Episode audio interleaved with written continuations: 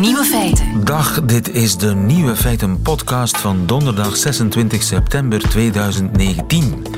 In het nieuws vandaag dat we eindelijk weten wat er achter de deuren van Buckingham Palace schuil gaat. Een docu-reeks op het Britse Channel 5 kreeg toegang tot het interieur van de Queen. En vond daar een paar rare dingen. Bijvoorbeeld een postkantoor en een dokterspraktijk met uitgeruste operatiekamer waar binnen enkele ogenblikken noodoperaties uitgevoerd kunnen worden, mocht de toestand van de Queen daarom vragen. Er is een café voor de werknemers, bijvoorbeeld voor de klokkenmaker, die iedere dag alle 356 klokken in het paleis opwint en om de twee weken onderhoudt. En mocht de Queen haar poef in het café willen afbetalen, dan heeft ze in een van de 775 kamers een eigen geldautomaat. Al lijkt het onwaarschijnlijk dat de Queen daar ooit gebruik van maakt, want ze heeft nooit een cent op zak. De andere nieuwe feiten vandaag. Jacques Chirac is overleden, de ex-president van Frankrijk. Hunter Biden, zoon van Joe, verdiende soms 50.000 dollar per maand bij een Oekraïns gasbedrijf. Smeltend ijs legt een Amerikaanse legerbasis bloot in Groenland. En te veel wasabi kan uw hart breken. De nieuwe feiten van Hugo Matthijssen hoort u in zijn middagjournaal. Veel plezier. Nieuwe feiten. Wie zou toch die Hunter Biden zijn die de Amerikaanse politiek doet daveren? Tom Venning, goedemiddag. Goedemiddag. Correspondent Oost-Europa voor de Volkskrant. Gisteren is een groot onderzoek gestart naar machtsmisbruik en belangenvermenging door Donald Trump, die naar zijn Oekraïense collega heeft gebeld en in de loop van het gesprek de zoon van zijn tegenstander, Joe Biden, Hunter Biden, uh, ter sprake bracht. De president van Oekraïne moest maar eens goed kijken naar wat die jongen allemaal had uitgespookt in Oekraïne. Dat zou eventueel een smeuigschandaal kunnen opleveren bruikbaar in de politieke strijd tegen Joe Biden, zijn mogelijke rivaal bij de presidentsverkiezingen volgend jaar. Dat levert uh, Trump een uh, impeachmentonderzoek op, maar ik zat mij af te vragen, Hunter Biden, wie is die man? Weet jij iets over hem? Ja, Hunter Biden is de tweede zoon van uh, Joe Biden, de oud-vicepresident van Amerika. Hij begon zijn leven eigenlijk eh, als heel veel kinderen van invloedrijke politici. Hij ging naar een goede universiteit, naar Yale, werd jurist, toen zakenadvocaat, eh, lobbyist. En toen belandde hij in 2014 plots in Oekraïne, waar hij ging werken bij een groot energiebedrijf. Burisma heet dat bedrijf. En daar heeft hij ontzettend veel geld verdiend de afgelopen vijf jaar. Uh, soms wel 50.000 dollar per maand. En wat hij daar deed was, uh, hij was consultant. Uh, zorgen voor transparantie en, en, corporate governance en de internationale expansie van het bedrijf. Dat deed Hunter Biden in Oekraïne. En hoe komt het dat hij in Oekraïne terechtkomt? Ik bedoel, wie neemt het initiatief daartoe? Was hij daar met... Ik bedoel, Oekraïne is toch niet... Dat ligt toch niet voor de hand voor een Amerikaanse... Ja, meneer, zoon van Joe Biden? Ja, en Oekraïne is, is een van de armste landen van Europa natuurlijk. Dus ja, het is, het is inderdaad opvallend. Um, maar er zijn oligarchen met ontzettend veel geld in Oekraïne. Um, Paul Manafort, die meneer die we ook eerder hebben gehoord in de onderzoeken naar Trump, die werkte ook in Oekraïne.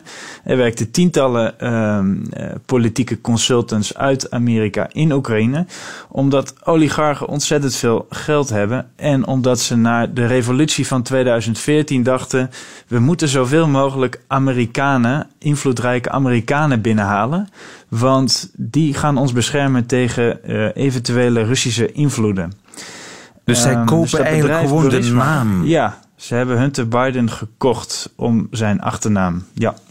En is daar iets corrupts gebeurd? Nou, dat bedrijf staat niet goed bekend. En toen, 2000, toen in 2014 Hunter Biden daar ging werken, waren er in het Witte Huis ook wel zorgen over. Want Joe Biden, de vicepresident, die was keihard bezig met het aanpakken van corruptie in Oekraïne.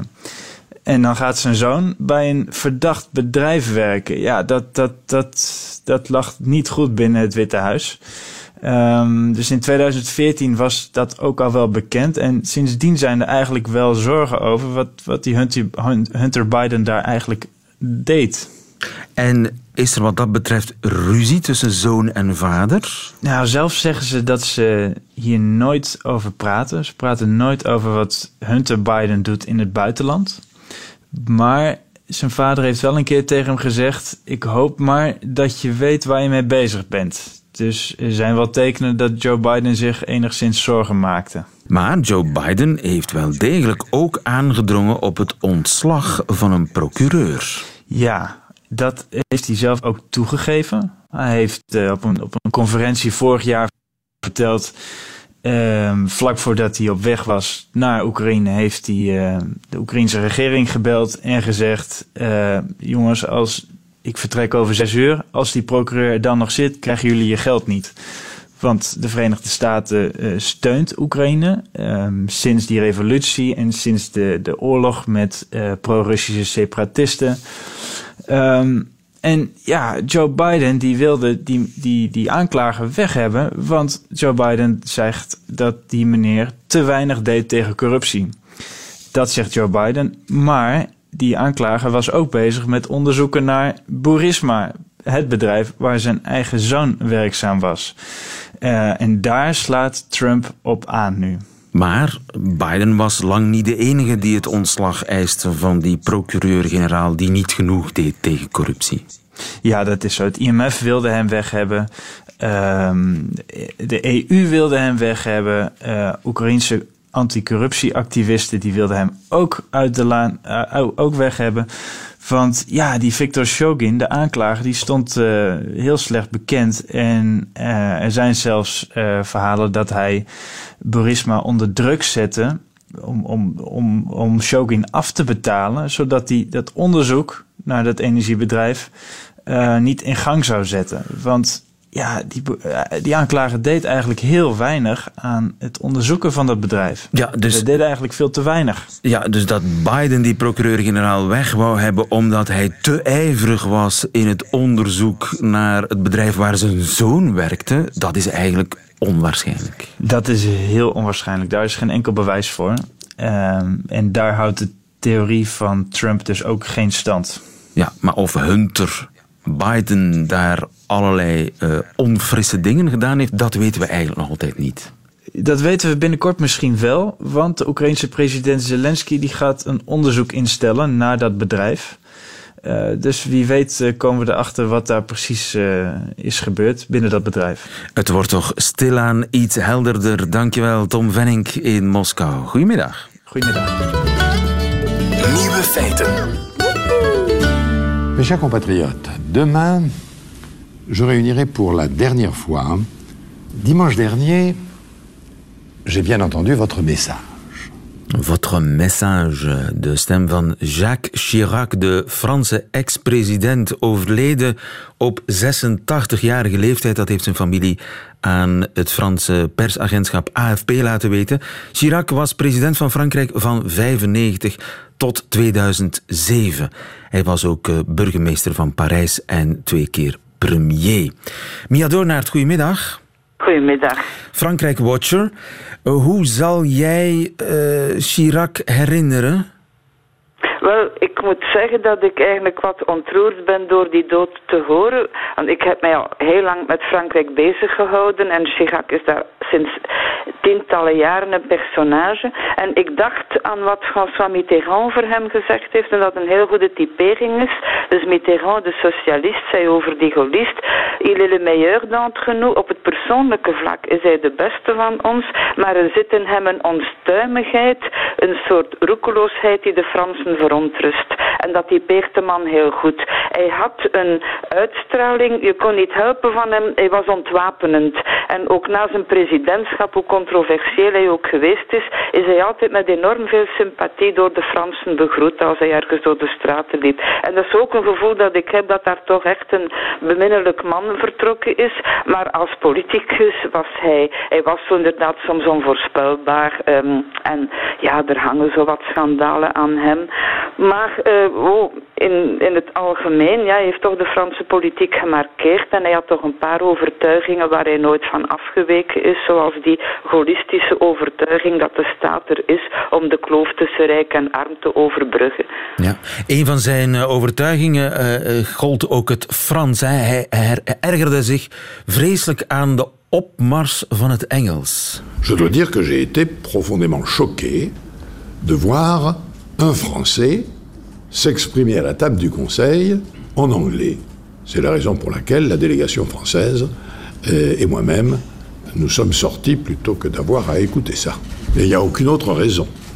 Dus hij heeft ooit een vergadering verlaten omdat er een Fransman aan tafel zat die zich in het Engels uitdrukte. Wel, dat was een vergadering du Conseil, dus van de Europese Raad. die reactie van Chirac is een zeer typisch Franse reactie. Elke president zou hetzelfde gedaan hebben van in de Europese Raad een Fransman die Engels spreekt, terwijl het Frans uh, zolang de werktaal is geweest. Dus dat is begrijpelijk. Want ik moet er meteen bij zeggen dat Chirac goed Engels sprak. Hij hield van Amerika. Hij kende trouwens ook Russisch. Hij heeft Russische schrijvers in het Frans vertaald. Dus het gaat er niet om dat hij die taal niet kende. Maar het was een zeer Franse reactie. En vanuit het Franse standpunt zeer begrijpelijk. Ja, hij was een echte president oude stijl. Hij heeft ook een, een museum nagelaten in zijn geboortestreek. Ik heb dat ooit bezocht. Dat, dat is, ja, we hebben een nieuw woord nodig voor megalomaan. Het was beyond megalomaan, om maar eens een Engels woord te gebruiken.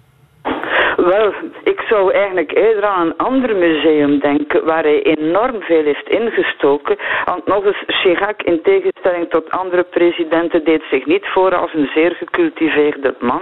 Eerder iemand die graag bier dronk en charcuterie at. Maar hij had een enorme kennis van en belangstelling voor wat men vroeger de primitieve kunst noemt en nu les arts premiers. En hij is de drijvende kracht geweest achter een prachtig museum in Parijs. Uh, van, dus een tentoonstelling van wat men niet langer de primitieve kunsten noemt. Nu, dat andere museum heb ik nooit gezien, dus ik weet niet hoe megalomaan Maar je hebt het over uh, Quai Branly, hè? Ik heb het over de Quai Branly, Dat is een prachtig museum in Parijs. Dat is eigenlijk uh, een erfenis van Chirac. Uh, is er nog een andere politieke erfenis? Um, nee, dat zou je niet kunnen zeggen, want hij, um, hij heeft zo nogal wendingen gemaakt uh, in zijn leven. Er is een tijd geweest waarin hij nogal het neoliberalisme leek te omhelzen en dan werd hij ineens weer de grote sociale president. Dus je kan zo zeggen een politieke lijn, een erfenis, zoals je kon, zou kunnen zeggen, uiteraard van president de Gaulle. Dat kan je over Chirac net zo min zeggen als over Mitterrand. Nee. Er hangt wel een beetje schande rond hem. Er was dan wel, vooral als zijn periode als burgemeester van Parijs, een, vastgoedschandalen. Heeft hem dat uh, tot het laatst achtervolgd? achtervolgd uh, in de zin, we moeten zeggen dat het zijn rechterhand was, Alain Juppé, die eerste minister is geweest en die in de lange tijd dat uh, Chirac in Parijs burgemeester was en daar heel veel prachtige dingen voor Parijs heeft gedaan. Dus Juppé is, heeft zich eigenlijk opgeofferd. In een van de schandalen was, en dat was een gebruik dat toen wijd verspreid was, dat de stad Parijs ook mensen betaalde die in feite voor de holistische partij van de burgemeester werkten. En dat is dan uitgespit een proces. En Um, Juppé heeft alle verantwoordelijkheid op zich genomen, is dan een jaar onverkiesbaar verklaard, is dan een jaar gaan doseren in Montréal. Dus die, die zaken zijn wel gebleven. Bovendien waren daar des frais de bouche, zoals dat zo mooi heet in het Frans. Dus uitgaven voor uh, diners en, en, en eten en dergelijke, die tamelijk astronomisch waren, um, waar heel veel vragen over geweest zijn. Dus er zijn altijd wel, wat men in het Frans noemt, il a traîné des casseroles. Er hingen altijd zowel casserolen achter hem van die zaken. Maar uh, dat heeft niet belet dat hij twee keer verkozen is en dat hij een kapitaal aan sympathie bleef genieten. Maar inderdaad, dat waren ook al die schaduwkanten. En hij was ook monsieur trois minutes, hè? Ja, dat is zo. Wel, kijk, uh, monsieur Trois Minutes, dat slaat er dan op dat hij blijkbaar uh, met zijn maîtresses heel snel te werk ging, als men het zo mag noemen. Dus maar het was een deel van het Uh, ja, maar het was een deel van het personage. Hij was altijd gehaast. Hij had een, zijn dokter heeft ooit gezegd dat hij een pathologisch geval van goede gezondheid was. Hij bruiste van de energie en alles moest altijd snel gaan. Zijn afspraken, zijn verplaatsingen, dus uh, die mis, het kwam minuten. Ik ben er zelf nooit bij geweest. Um, maar hij was zo echt een man in a hurry. En dan is er nog iets dat moest vermeld worden. De Chiracs waren discrete mensen, maar er was een groot verdriet in zijn leven. Hij had twee dochters, Laurence en de jongste Claude. En Laurence is een paar jaar geleden gestorven. Op 15 jaar heeft die knappe, levendige oudste dochter, die heel erg op haar vader leeft, een meningitis gekregen. Ze waren met vakantie. Het kind is rap overgevlogen naar Parijs. Daar is in de behandeling iets fout gelopen. Laurence is blijven leven, maar met een enorme anorexie en geen enkele zin meer om te leven. Ze heeft ooit eens geprobeerd zelfmoord te plegen door uit een raam te springen, is dan ook zwaar, uh, heeft zware breuken opgelopen. Ze heeft dan toch haar studies geneeskunde gedaan, maar dat is altijd een groot verdriet in zijn leven geweest. En het was ook een groot verdriet voor hem toen ze in 2016 gestorven is. Ja, hij was een uh, sympathiek man, had nog altijd heel veel, kon op heel veel sympathie rekenen bij de Fransen. Jacques Chirac overleden op 86-jarige leeftijd. Dankjewel, Mia Doornaert. Goedemiddag. Nieuwe feiten. Doe maar een beetje voorzichtig met de wasabi, want te veel wasabi kan uw hart breken. Professor Van der Voort, goedemiddag. Goedemiddag. Pieter van der Voort, cardioloog in eh, Genk, het ziekenhuis Oost-Limburg. Uh, ja, ik, dat besluit ik toch uit wat ik uh, lees in de krant, dat een Israëlische vrouw is opgenomen in het ziekenhuis met een broken heart syndrome. Nadat ze te veel wasabi had gegeten. Ze dacht dat het guacamole was. Het broken heart syndroom. Is dat een gebroken hart? Ja, een broken heart syndroom is een, uh, is een gekende aandoening die de laatste 15, 20 jaar eigenlijk pas beschreven is bij mensen die een uh, plotse emotionele of uh, minder uitgesproken fysieke stress ondergaan en daardoor de symptomen krijgen die zeer erg trekken op een acuut hartinfarct. De symptomen van een hartinfarct door emoties, door heftige emoties, positief of negatief? De lotto winnen bijvoorbeeld, of horen heel slecht nieuws krijgen? Het, meestal gaat het over emoties die gepaard zijn aan uh, slecht nieuws of een uh, hevige schrikreactie. Bijvoorbeeld bij het overlijden van een geliefde. Uh, als men dat nieuws krijgt, dat is een typische trigger, uitlokkende factor om het broken heart syndroom te laten manifesteren. Ja. Maar ik heb, ik heb het ook zelf bij een patiënt gezien die zich plots realiseerde dat ze aan het spookrijden was op de snelweg. Oei. En dus een dergelijke emotionele schrikreactie kan ook een broken heart syndroom uitlokken. En wat is er dan eigenlijk gebroken aan dat hart? Wel, het is zo dat de juiste mechanismen die uh, achterliggend zijn, uh, op dit ogenblik niet goed gekend zijn. Maar men vermoedt dat de stressreactie een kettingreactie uh, veroorzaakt die een negatief effect heeft op de hartspier, mogelijk via zuurstoftekort en spasmen van de bloedvaten, waardoor het hart faalt en de vorm aanneemt van een kruik waarmee de Japanse vissers op uh, octopussen uh, visten. En vandaar ook de naam die uh, wij als artsen het syndroom dikwijls geven, het Takotsubo syndroom. Dus het hart verandert van vorm? Het hart verandert van vorm en neemt eigenlijk de vorm aan van een kruik. En kan op die manier niet meer functioneren. Het klopt wel nog. Het klopt wel, maar de hartspierfunctie is ernstig verminderd, alsof het een hartinfarct was. Maar het neemt dan een zeer specifieke, herkenbare vorm aan, die gelukkig over het verloop van enkele dagen of weken quasi volledig recupereert in de meerderheid van de gevallen. Dus eigenlijk geen paniek als je het hebt. Wel, ik zou niet zeggen geen paniek. Het is zeker en vast iets wat aandacht vergt en wat verzorging vergt. Dus mensen moeten er zeker aandacht aan geven. Het kan een hartinfarct zijn en moeten zich aanmelden bij een arts om verder onderzoek te laten doen. En in zeldzame gevallen kan dit toch aanleiding geven tot complicaties. Gelukkig zeldzaam, maar niet onmogelijk. Maar is er als arts iets wat u kunt doen bij een gebroken hart? Ja, wij kunnen zeker en vast, uh, ook al kunnen we de oorzaak niet uh, wegnemen of kennen we de oorzaak niet echt, we kunnen zeker wel ondersteunende behandeling geven om het hart uh, zo goed mogelijk de kans te geven om te recupereren. Dat ja. kunnen we wel doen. Om te stoppen met een kruik te zijn. Als om te stoppen met een kruik te zijn. u bent arts. Ziet u dat vaak in uw praktijk? Komt dat vaak voor? Wel, komt gelukkig niet zo vaak voor. Wij in Genk zien denk ik een tiental uh, patiënten per jaar. Eentje per maand gemiddeld. Dus dat is niet zo zeldzaam, maar ook niet zo heel frequent. Ja, en er is eigenlijk niks wat we kunnen doen ter preventie, bedoel, behalve een heel rustig leven leiden. Inderdaad, en het is niet helemaal duidelijk waarom bepaalde mensen bij emotionele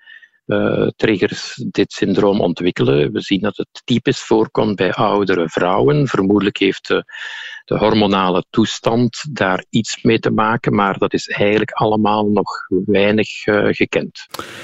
Het broken heart syndroom kun je dus ook krijgen van te veel wasabi. Dokter Vervoort, of Van der Voort liever, in Genk. Dankjewel, goedemiddag.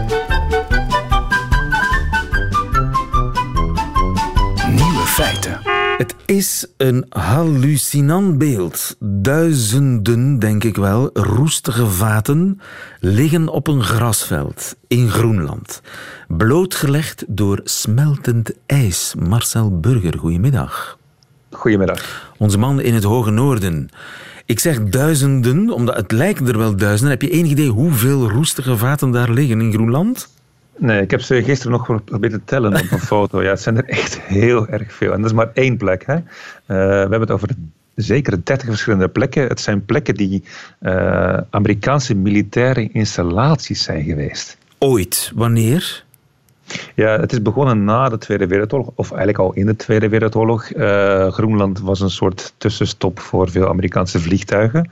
Um, de Amerikanen zagen na de Tweede Wereldoorlog vooral Groenland als een, als een buffer tegen de Russen. Uh, Groenland ligt heel hoog. Dat betekent dat als Russische bommenwerpers met hun raketten vanuit Rusland over de Noordpool zouden vliegen, dan zou Groenland zeg maar de eerste rij van defensie zijn. Ja, en dus daar was een soort geheime militaire ja, voorpost, als ik dat beladen woord mag gebruiken, in Groenland van de Amerikanen. Ja. Ja, en Groenland is, zoals u misschien weet, uh, is van Denemarken. Uh, de Amerikanen wilden dat eigenlijk ook kopen na de Tweede Wereldoorlog. Toen zei Denemarken nee. Ah, ze hebben het alles willen kopen. Ja, klopt. Uh, nu heeft Trump dat weer opnieuw gedaan. De Amerikaanse president wilde het opnieuw kopen. ja, en een van de redenen waarom hij dat misschien zou willen kopen, is dat hij dan niet al die troep hoeft op te ruimen die daar ligt. En die troep, dat is dus een restant van die militaire basis in Groenland tijdens de Koude Oorlog. Maar ja. van waar al die vaten? Dat zijn allemaal vaten. Ik zie helemaal geen wapens. Uh, nee, ja, die vaten liggen op een plek. Dat was eigenlijk een helikopterbasis. Uh, er zijn dus dertig verschillende locaties op Groenland waar de Amerikanen basis hadden. En die helikopterbasis waar je die vaten hebt zien liggen, ja, die, dat is niet eens echt de meest bijzondere. De bijzondere heet Camp Century, het kamp van de eeuw. Uh, de Amerikanen dachten namelijk dat ze daar onder het ijs een, uh, een basis konden bouwen die voor altijd uh, daar zou kunnen blijven. Dat was een onderijse basis. Ja, Geen onderzeese, maar een onderijse.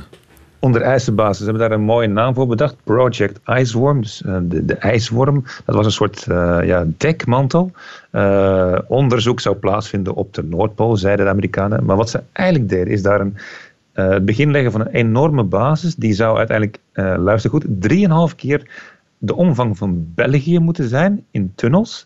Uh, om daar vanuit Groenland nucleaire raketten af te gaan schieten op Rusland, mocht dat ooit oorlog worden. En hebben ze dat afgewerkt of is dat bij een plan gebleven? Nee, ze zijn begonnen, uh, dat, dat, Camp Century dus, het kamp van de eeuw. Uh, ze hebben daar uh, in de 1960 zijn ze daar begonnen met graven. Daar konden toen 200 militairen in zitten en die kregen hun stroom van een nucleaire reactor die daar met een, ja, een beetje een soort arreslee naar binnen is, ge, is geduwd eigenlijk. Dat, ziet er heel gek uit op, op beelden. Um, en dat kamp moest daar dus eigenlijk voor altijd blijven. Um, ze hebben zich een beetje verrekend toen het kamp eenmaal bestond. Uh, toen bleek dat het ijs ook bewoog. Daar hadden ze eigenlijk niet bij nagedacht. Um, en toen hebben ze het kamp gestopt in, na zes jaar uh, operaties. Uh, die kernreactor is verwijderd. Maar onder die grond, dus net als daar boven die grond, ligt ook nog heel veel afval. Nucleair afval, chemisch afval. En het probleem is nu, het ijs smelt. Het ijs is weg? Nog niet. Het ijs ligt er nog wel, maar het ijs is aan het smelten op Groenland. Uh, ja, ja maar, maar die vaten liggen bloot. Ik heb foto's gezien. Dus ja, een, een, een, deel daarvan ligt al echt bloot. Ja, die, die foto is van een ander, andere locatie. Onder het ijs ligt dus nog veel meer. Uh, en de vraag is dus, ja, wat ligt er nou precies onder? De Amerikanen dachten namelijk, op Groenland, daar valt altijd sneeuw. Het blijft altijd sneeuwen. En die basis die ze in 1966 hebben verlaten, daar dachten ze van, het blijft sneeuwen, die zal voor altijd verwijderd blijven van de bovenlaag. Er zal nooit iemand zien wat die basis heeft gehad. Uh, het Hebben ze zich een beetje misrekend. De opwarming van de aarde in 1966, daar was nog geen sprake van. Ze dachten, die, die eeuwige sneeuw, het woord zegt het al, die zal daar eeuwig blijven liggen. Niet dus. En nu komt al die troep boven. Hebben we enig idee of daar ook nucleaire afval tussen zit? Ja, er zit nucleair afval. Die kerncentrale of kernreactor die daar is geweest, uh, die heeft sowieso nucleair afval daar achtergelaten. Uh, dat is bekend. Um, de Amerikanen hadden ook een plan om daar uh, tot wel 300 nucleaire raketten onder het ijs te stoppen. dat hebben ze geheim gehouden voor Denemarken ook in die tijd. de vraag is, wat ligt daar nou eigenlijk echt? er is zelfs, want de Amerikanen hebben nog steeds een basis op Groenland, Thule uh, luchtmachtbasis. Er is zelfs daar een ongeluk geweest met een nucleaire bommenwerper. Uh, die is daar neergestort ook in de jaren 60. En die had vier nucleaire uh, bommen aan boord. En één daarvan zou dus nog steeds zoek zijn. Die zou ja, ja. ergens moeten liggen. Um, dus, de Amerikanen hebben heel wat opruimwerk voor de boeg. Wat vinden ze daar in Kopenhagen van? Want de Denen zitten daar ook voor iets tussen. Hè? Groenland is nog altijd officieel Deens, hè? Ja, eh, de, de Denen hebben wel wat geld vrijgemaakt om de boel gaan op, op te gaan ruimen. Maar eigenlijk moeten die Amerikanen dat natuurlijk gaan betalen. Vinden de Denen eigenlijk ook. Maar ja, de Denen zien ook wel, als wij niks doen, dan, dan gaat het daar mis. Aan de andere kant, de Denemarken wil ook eigenlijk zorgen dat Groenland, Groenland of Groenland eigenlijk Deens blijft. Uh, want China is erg geïnteresseerd in Groenland. Groenland heeft heel veel ijzererts, uh, goud, diamanten en, en, ook de elementen die in hun mobiele telefoon zitten. En daar is heel veel geld mee te verdienen. En dat is ook een reden waarom die Amerikanen dus eigenlijk uh, Groenland opnieuw willen kopen. Uh, want ze zien China heel dichtbij komen en China in Groenland. Dat zou eigenlijk een te groot gevaar zijn voor de, voor de nationale zekerheid. Niet alleen van Denemarken, maar ook van uh, Amerika. Ja, Trump heeft een ontmoeting nog niet zo lang geleden met de Deense premier op het laatste moment afgezegd.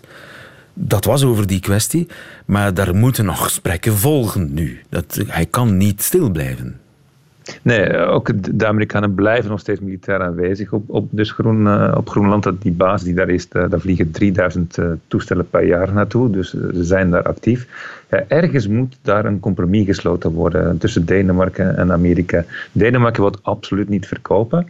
Denemarken wil ook niet dat China daar zich eh, gaat vestigen. Dus ja, misschien dat er ergens toch een deal gemaakt kan worden. Er zal een eh, deal eh, worden gemaakt tussen Denemarken en uh, Amerika, de Verenigde Staten. En het opruimen van Camp Century zal wel een onderdeel zijn van die nog te maken deal.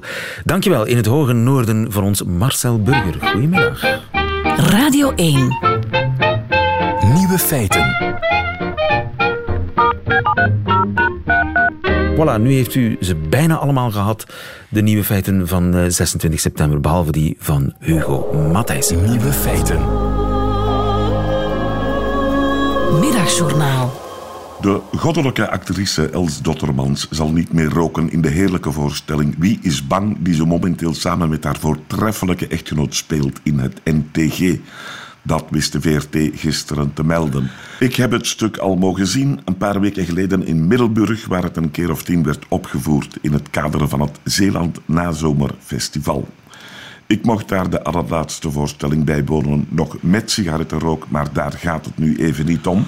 Als ik wat eerder was gekomen, had ik enkele christelijke militanten kunnen ontmoeten die flesjes mineraalwater uitdeelden, opdat de theatermakers daarmee hun mond zouden spoelen. Wat was er aan de hand? De Nederlandse ChristenUnie en de Staatkundig Gereformeerde Partij riepen op om het stuk van Tom Lanois te schrappen, omdat daarin gevloekt en getierd wordt. Ik citeer. God laat niet met zich spotten en komt daarop terug bij allen die hiervoor verantwoordelijk zijn. Dat is wel een stevig dreigement. En de vraag is dan hoe en wanneer zal God daarop terugkomen? Bij het laatste oordeel, misschien aan het einde der tijden, zal de Heer dan tegen Els zeggen: Ach, meisken, gij hebt u laten meeslepen door die bevlogen, verdorven, geblokte bok uit Sint-Niklaas. Wij vergeven u. Maar gij, Tom Lanois, gij zult branden in de hel, oneindig veel feller dan de sigaretten, de welke sinds eind september 2019 niet meer aanwezig zijn in dat stuk. Verdoemd zijt gij, enzovoort. Voorwaar, ik zeg u, dan zal Lanois Tom het woord nemen. En dan zal hij zeggen met dat prachtige Waalse accent van hem: Heer, ik ben verbaasd dat gij bestaat, maar goed, ik moet u toch het een en ander uitleggen over hoe je als schrijver personages moet opvoeren. En dan volgt een lange uiteenzetting over het theatervak, waarbij ik twee mogelijkheden zie. Ofwel valt de Heer God na drie kwartier in slaap en glipt Lanois stiekem binnen, ofwel zucht de Heer na diezelfde tijdspanne. Stop nu maar, het is al goed. Je hebt tenslotte van A tot Z katholiek onderwijs genoten. Kom binnen, Tom. Ik zal niet zeggen hartelijk welkom, zelfs God mag niet liegen, maar alleen vooruit. Maar ik reken er dan wel op dat gij u hier een beetje gaat gedragen. Hebben wij dat afgesproken?